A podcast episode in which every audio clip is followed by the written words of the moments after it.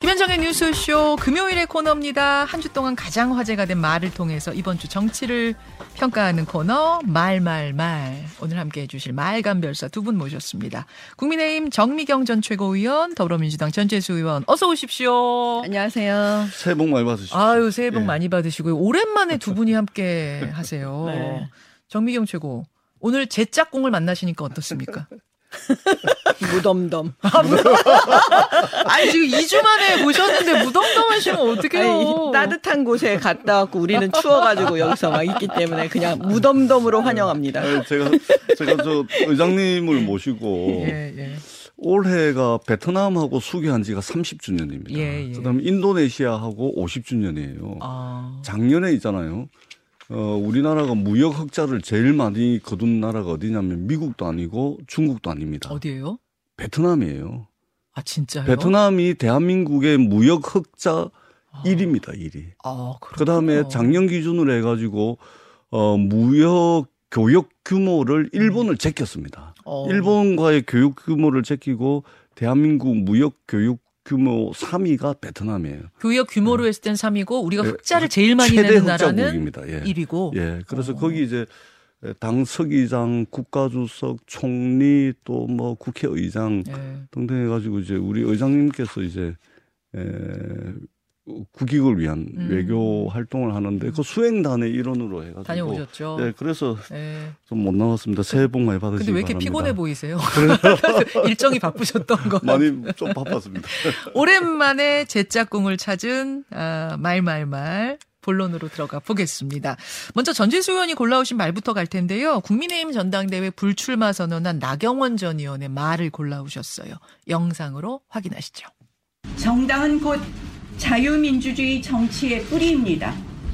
고용과 존중 절대 간직해야 합니다. 질서 정연한 무기력함보다는 무질서한 생명력이 필요합니다. 예, 나경원 전 의원 불출마를 선언하면서 어, 기자회견에서 했던 말을 골라오셨는데 왜 왜 이 대목을 골라오셨어요? 아 이게 대한민국 정당 정치의 역사라는 것이 물론 이제 굴곡이 있긴 했습니다만 어 정당 민주주의가 확대되는 방향으로 꾸준히 발전을 해왔던 것 또한 사실이거든요. 근데 최근에 이제 국민의힘의 전당대회를 보게 되면 이게 정당 민주주의 역사가 상당히 퇴행하는 것 아니냐. 그리고 원래 권력이라는 것, 것에 내재해 있는 폭력성이 있습니다. 음. 권력 자체가 가지고 있는 그 폭력성이라는 게 있는데 그러기 때문에 권력의 행사가 상당히 절제돼야 되고 또 겸손해야 되고 때로는 권력이 좀 친절해야 되는데 지금 이제 국민의힘의 이 전당대회를 보게 되면 윤석열 대통령의 어떤 리더십이라고 이- 이라고까지 이야기할 수 있는 어떤 권력의 난폭함, 권력의 거친 뭐 이런 것들이 막 드러나면서 정당 어, 정치가 상당히 후퇴하고 있는 거 아니냐 이런 측면에서 오늘 이 말씀을 좀 준비를 했습니다. 나경원 전 의원의 이 발언에서 그런 느낌을 받으셨다는 많이 건데요. 받았습니다. 정미경 최- 전 최고는 그 나 전 의원 기자회견 어떻게 보셨어요? 저는 지금 전재수 의원님 말씀을 들으면서 야 문재인 정권이 적폐청산 했을 때 음. 우리가 느꼈던 거를 저렇게 말씀하시는구나. 어. 그냥 그렇게 들리는 거예요. 자아 비판하는 걸로 막 들리고 있어요. 어허. 그 나경원 전 이 의원 문제는 저는 그래요. 뭐냐면 처음에 처음에 단추를 잘못 낀 거죠. 나 의원이. 예, 왜냐하면은 그 장관급 자리를 대통령이 사실은 이제 일을 하시겠냐 이랬을 때 그걸 오케이 했다는 거는 대통령의 마음이 있고 음. 또 나경원의 나경원 대표 전 대표의 마음이 있는 거잖아요. 음. 대통령의 마음은 보통 공직을 할 때는 다 감사하고 내가 이 일을 열심히 해서 그 기여하는 거 있잖아요. 국가 발전에. 음. 그럼 뭔가 성과를 내고 이래 주기를 사실은 되게 바라는 마음이 대통령 마음 아닐까요? 음. 근데 이제 나경원 전 대표 마음은 그게 아니었던 것 같아요. 어. 이거를 이제 그 할 때 그 뭐냐면 당 대표 로 혹시라도 당 대표로 가기 위한 어떤 그 징검다리로 이렇게 했다라고 대통령께서 받아들이신 거죠, 사실은. 음, 음. 그러니까 거기서 이미 신뢰관계가 좀 어긋난 상황이 돼버렸기 때문에 음. 제가 볼 때는 그 문제가 계속 여진이 이제 남고 음. 그 다음에 이제 지금까지 사실 와서 이런 문제가 이제 초래된 것으로 보여지거든요. 나경원 전 의원이 이 주변에 뭐 이야기한 것들을 좀 종합해 보면 제일 억울해하는 부분이 그 부분이더라고요. 이거 비상근 무보수 명예직인데 음. 그 장관급도 아니다. 근데 굉장히 대단한 것을 받은 것처럼 지금 이야기가 되고 있는 게 좀 가장 좀 억울하다라는 이런 심, 심경 토로를 많이 한다 그래요. 근데 이제 상근 비상근은 사실 별로 중요하지 않고 보수 무보수는 별로 중요하지 않죠. 그 역할이라는 게 이제 되게 중요한 거니까 그 역할 어. 부분에 있어서 그 대통령이 기대했던 마음이 있는데 그 그거에 이제 나경원 그 전 대표의 행보가 음. 대통령이 받아들일 때 저는 그건 다 음. 사람 마음이잖아요. 양쪽에 받아들이는 게 다, 무게감이 예, 달랐다는 예, 예, 거군요. 다른 거죠. 여기선 좀 가볍게, 여기선 무겁게. 그렇지. 음. 받아들이는 그 마음이 혹시라도 나경원 전 대표가 이 공직을 이용해서 뭔가 이 본인 정치를 하려고 했던 것이 아닌지라고 대통령이 받아들이실 수가 있는 거거든요. 자, 음. 알겠습니다. 그럼 오늘은요, 요 두 가지를 가지고 뭐 이렇다 저렇다 두 분이 논쟁하시기보다는 근데 제가 한 말씀만 더 드리자면 예. 그러니까 이게 그러니까 이제 나경원 전 대표를 향한 그 용산 대통령실의 이런 자세와 태도가 그냥 음. 단편적으로 이렇게 드러나긴 했는데 음. 저는 이 시점에서 굉장히 중요한 것을 읽어, 읽어야 된다 이렇게 생각. 뭐냐면 이 윤석열 대통령의 리- 리더십과 윤석열 정부의 국정 운영의 기조라는 것이 어 이게 상당히 거칠고 지금 폭력적인 형태로 드러나고 있는 거 아닙- 아닙니까? 근데 중요한 것은 나경원 대표 전 대표에 대해서만 이렇게 드러난 것이 아니고 이전에 이준석, 유승민, 나경원 그다음에 야당 전 정부 그러니까 자기 편을 제외한 여타 나머지 협력하고 협조하고 또 머리를 맞대야 되는 그런 어 여타 자신들을 제외한 나머지 어떤 정치 세력과 어, 이 사람들에 대해서 대하는 자세와 태도가 일관되게 거칠고 폭력적이라는 겁니다. 이래 가지고는 끊임없이 많은 적을 내부와 외부의 적을 만들어낼 수밖에 없는 그런 지금 국정 운영을 하고 있는 것이죠. 이것이 과연 1년을 가겠습니까? 2년을 가겠습니까? 저는 어 이런 식의 국정 운영 기조는 바꾸지 않으면은 어 상당히 그 저 위기에 처할 가능성이 많다. 아 그런 측면에서 이것이 그냥 나경원 대표 단편적인 어 나경원 대표에 대한 단편적인 어떤 어 것으로 드러나지 않고 전반적인 국정 운영의 기조로 나타나고 알겠습니다. 있기 때문에 문제다 이 말씀. 아유 민주당이 언제부터 또 나경원 전 의원을 저렇게 지지했는지 모르겠어요. 지지하는 그러면. 나경원 전 네. 의원의 아들 문제를 그렇게 줄기차게 아들 딸 문제를 줄기차게 민주당이 지적해 왔는데, 응? 그러면 지금 이 국면에서 갑자기 그러면 그 부분에 대해서 반성하시는 거예요? 그러니까 그다음에 검사- 이준석 대표 문제도 어. 성상남 문제를 전재수 의원님이 엄청 공격하셨는데 그 부분도 지금 또 그러니까 윤석열 저렇게 갑자기 정부 어, 검사 정권의 어떤 폭력성, 난폭함을 이야기하는 겁니다. 자, 뭐 이거 가지고선 이, 이, 저, 논쟁을 해도 결론은 안 날 것 같아서 두 분이 바라보는 시각은 이렇게 다르다라는 걸로 일단 여러분들 아시면 될 것 같고 제가 좀 궁금한 건 국민의힘 전당대회 나경원 전 의원 출마 전과 후로 뭐랄까요. 큰 판도가 좀 바뀌는 느낌이거든요. 그래서 출, 출마를 하지 않기로 결정한, 그러니까 불출마 선언 후에 전망을 두 분과 함께 해보고 싶습니다. 우선, 변수들이 뭐가 있나 좀 생각해 보니까 우선 나경원 전 의원을 지지했던 그 표심 한 15% 정도 잡더라고요. 그 15%의 표심은 어디로 갈 것이냐? 김기현이냐? 안철수냐? 요, 요, 요겁니다. 네. 일단 양쪽에서는 다 러브콜을 보내기, 보내기 시작했어요. 김기현 의원은 곧 만나고 싶다. 이런 얘기를 했고, 안철수 의원 측에서는 위로의 문자를 보냈다 그래요. 김영우 선대위원장이 위로의 문자를 보냈는데, 답문자가 웃는 표정 이모티콘으로 왔답니다. 예, 그 여러분 문자 메시지에 그 방긋 웃는 스마일 이모. 아, 사실 김영우 의원이 이모티콘으로 왔다는 것까지만 어제 말씀하셨는데 저희가 김영우 의원한테 전화를 걸어봤어요. 그 이모티콘이 뭐였습니까? 했더니 그 노란 색깔 웃는 모습 이모티콘. 그게 왔다고. 딱히 할 말이 없을 때 막막할 때 그런 거 보내죠. 아, 딱히 할 말이 없어. 딱히 할 말이 막막할 때 근데 울고 있지 다- 않고 다- 웃, 웃고 있는데 이모티콘이 울고 있는 걸 보낼 수 없지 않습니까? 아, 요겁니다. 그래서- 요겁니다. 요, 예. 요, 요 이모티콘 요거.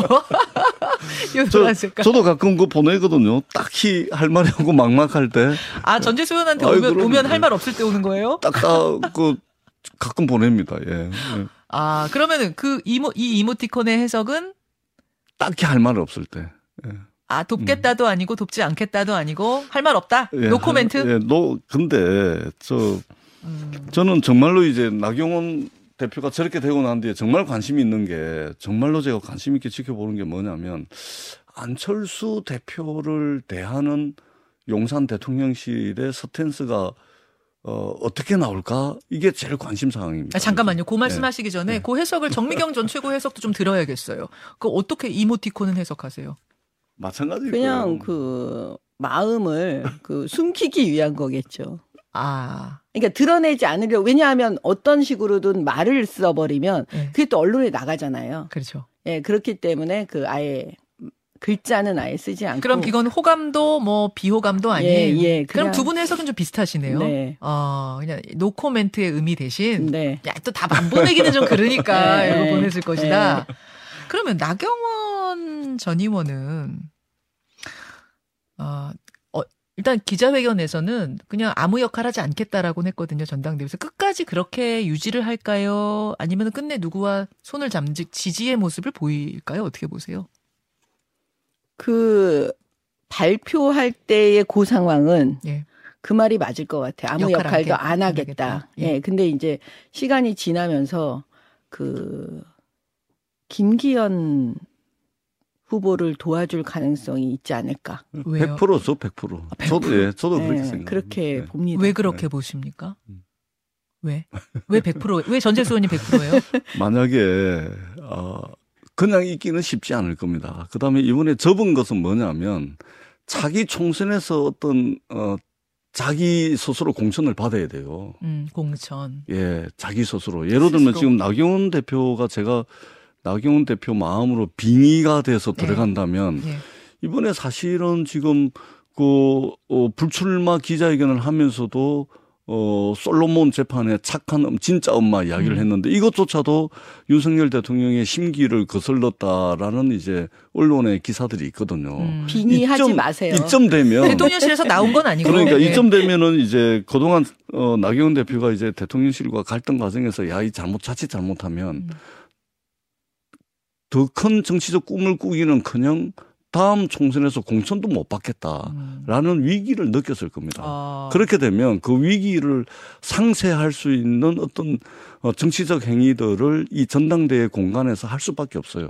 그것이 뭐냐면 김기현을 돕는 것이고 김기현을 돕는 것을 통해서 예. 대통령실과의 갈등을 완화시키고 아. 공천받고 그리고 그것을 어 말하자면 어 언덕 삼아 가지고 음. 더 큰 정치적 꿈을 향해서 음. 나아가려고 하는 그런 이제 정치적 계산을 할 수밖에 없습니다. 그렇기 때문에 설사 김기현 의원이 안 되더라도 안 되더라도 윤심 편에 설 수밖에 윤심 없습니다. 편에 서야 윤심이 되니까. 김기현에 있기 때문에 그렇게 보시는 거군요. 그럼요.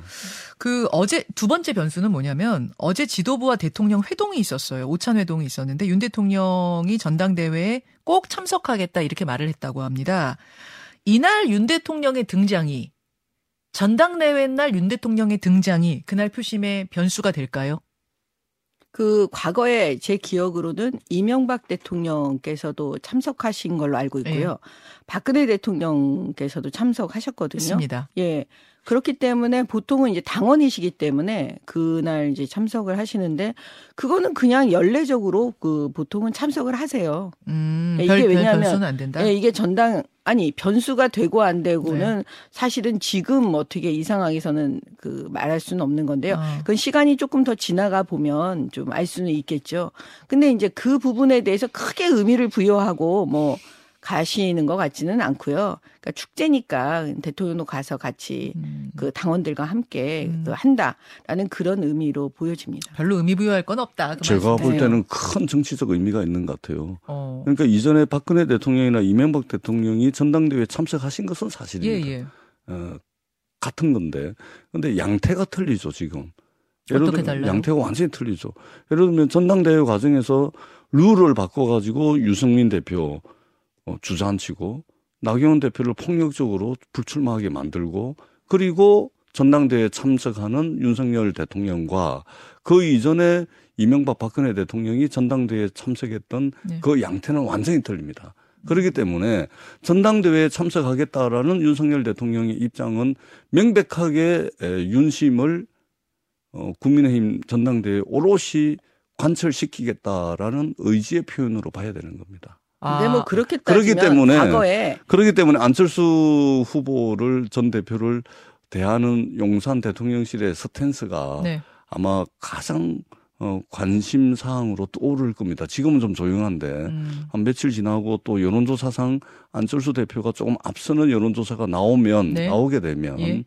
분명히 윤핵관들부터 시작해가지고 또 준동을 할 겁니다. 저는 그걸 보고 있습니다. 아, 안철수 의원에 대한 어떤 전방위적인 압박이 들어가는지 안 들어가는지 그거 보고 계세요? 오, 당연히 들어갈 거라고 보세요? 당연히 예, 들어갈 거라고 봅니다. 저는 민주당의 어떻게 예. 보면 바램이에요. 바람이 희망사항이에요. 희망사항이야. 왜냐하면 지금 이 전당대, 국민의힘 전당대회를 지금 전재수 의원님 계속 분석하는 걸 얘기 들면요. 예. 그 결론은 딱 정해놨어요. 이미. 어, 답이 어. 있어요. 그게 뭐냐. 이재명 대표에 대한 수사를 예. 이런 식으로 폭력적으로 한다. 또, 검찰 또. 공화국이다. 이 프레임에 맞춰 가지고 지금 계속 얘기. 어, 얘기하고 있어요. 제가 지금 쭉 집중해서 들어보니까 예, 결국 예. 그걸로 갈라 그러는 거예요. 왜냐면 그 뒤에 말말말이 제가 이제 이재명 대표에 대한 얘기니까 미리 지금 전반적으로 방어를 지금 저렇게 하면서 프레임으로 계속 민주당은 정치를 자, 하고 있거든요. 그럼 정비원 전 최고가 골라오신 말로 자연스럽게 넘어가겠습니다. 자연스럽게. 오늘 정말 정비원 웃잖아요. 찔려 가지고. 어이가 없어서 그래요. 어이가 없어서. 찔려서 웃는 어이가 웃음이지요. 없어서 그래요. 어이가 없어서. 정미연 씨가 뭘 골라오셨냐면은 그 유동규 씨의 말을 골라오셨는데 이건 조선일보와의 인터뷰인가 봐요. 1월 26일자 기사에서 골라오셨네요. 음성이 없어서 제가 읽겠습니다. 김만배 씨가 청화, 천화동인 1호는 그분 것이라고 말했다는 남욱 씨의 검찰 진술에 대해서 유동규 씨는 김 씨가 그분이라는 표현을 쓴 건 이재명 시장 뜻하는 게 맞다. 저, 저 유동규와 정진상, 김용은 모두 김만배보다 어리기 때문에 김만배 씨가 우리를 그분이라고 부르지는 않, 않는다. 이렇게 말을 한 요 대목을 골라오셨어요. 왜 골라오셨을까요? 이게 참 재밌는 부분이 뭐냐면요. 김만배 씨는 그 그분이 이재명이 아니라는 거잖아요. 아니라고 그리고. 천화동이는 자기 거라고 계속 주장하고 예. 있어요. 지금까지 알려진 건. 예. 근데 제가 볼 땐 지금 검찰에서 이 부분을 김만배를 수사를 할 거예요. 왜 수사를 하냐? 음.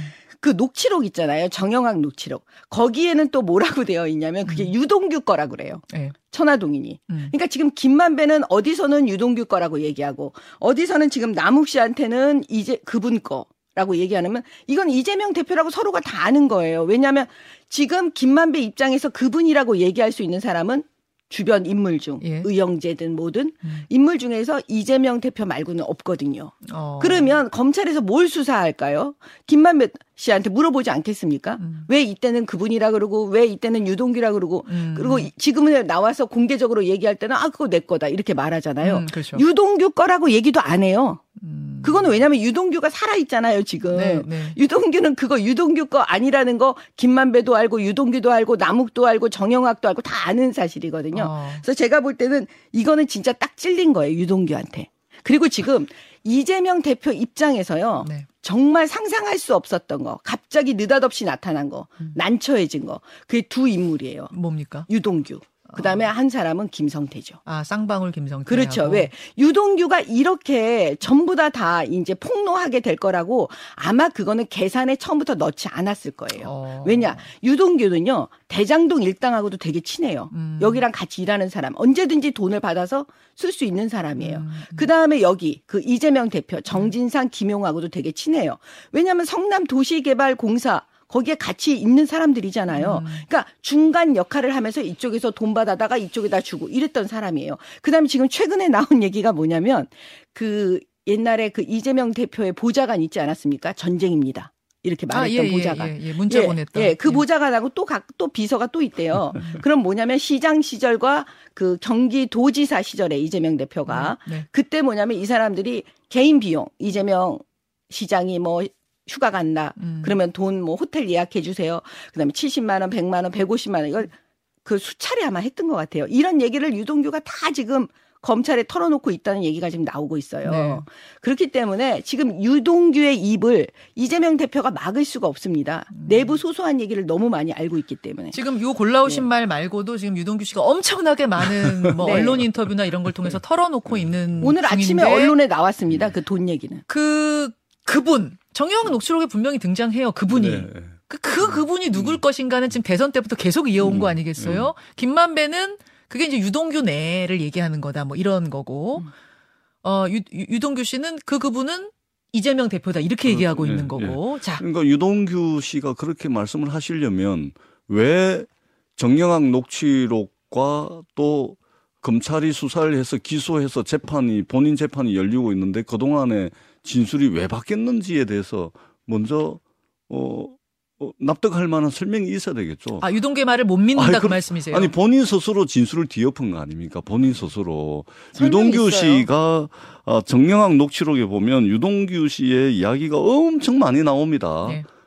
그 녹취록에 자기가 한 이야기가 있고 그 다음에 검찰이 수사해서 기소해가지고 지금 유동규 씨 재판이 열리고 있거든요. 음. 그 공소장에 나와 있는 유동규 씨의 진술이 또 있습니다. 음. 그리고 최근에 또 언론 보도를 통해서 나온 진술이 있어요. 네.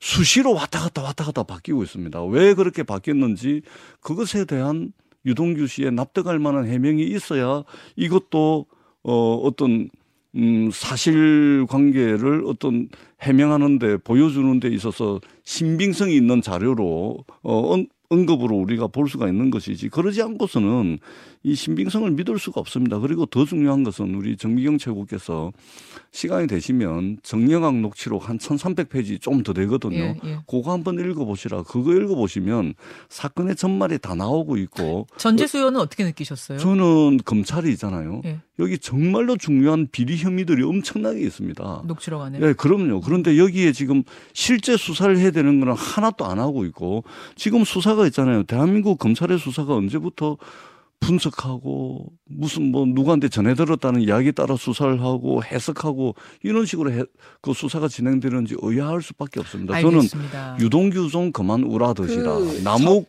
좀 그만 남았어요. 네, 결국은 이게 돈의 하겠습니다. 문제예요. 돈의 지분을 수익을 나누는 과정에서 이 남욱하고 정영학 씨는 김만배를 믿을 수가 없는 거예요.